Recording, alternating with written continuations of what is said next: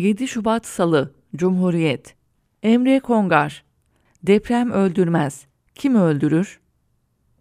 Bu korkunç yıkım karşısında bilgi veren ve yorum yapan en üst düzeydeki yetkililer sözlerini deprem öldürmez, bina öldürür diyerek bitirdiler. Esas olarak doğru söylüyorlar ama binalar nasıl cinayet işliyor diye bakmak gerekmez mi? Ben deprem dolayısıyla bina kılığında gezen gerçek katilleri sıralayayım. 1. Cehalet 2. Kadercilik 3. Açgözlülük 4. Kent yağması 5. Arsa yağması 6. Denetimsizlik 7. Rüşvetçilik 8. Plansızlık Bu katiller nasıl egemen olur?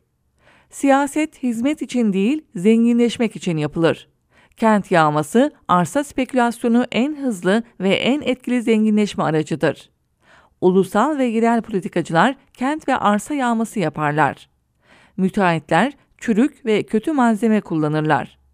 Yöneticiler denetim yapmazlar. Halk eğitimsizdir. Ahlak yozlaşmıştır. Herkes para göz olmuştur. Bütün bu katiller az gelişmişlik örtüsü altına saklanır. Az gelişmiş toplumlarda eğitim bilimsel değil dinseldir. Az gelişmiş ülkelerde eğitim sorgulayıcı değil dogmatiktir. Az gelişmiş ülkelerde politikacılar toplumun çıkarlarını değil kendi ceplediğini düşünürler.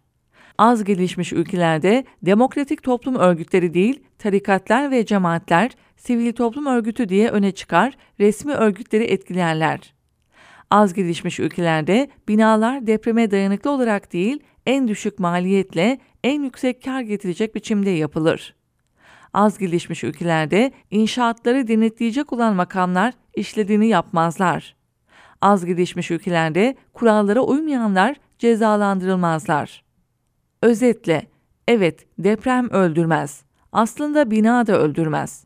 O katil gibi görünen, gösterilen binanın arkasındaki az gelişmiş insan, az gelişmiş politikacı ve az gelişmiş müteahhit öldürür.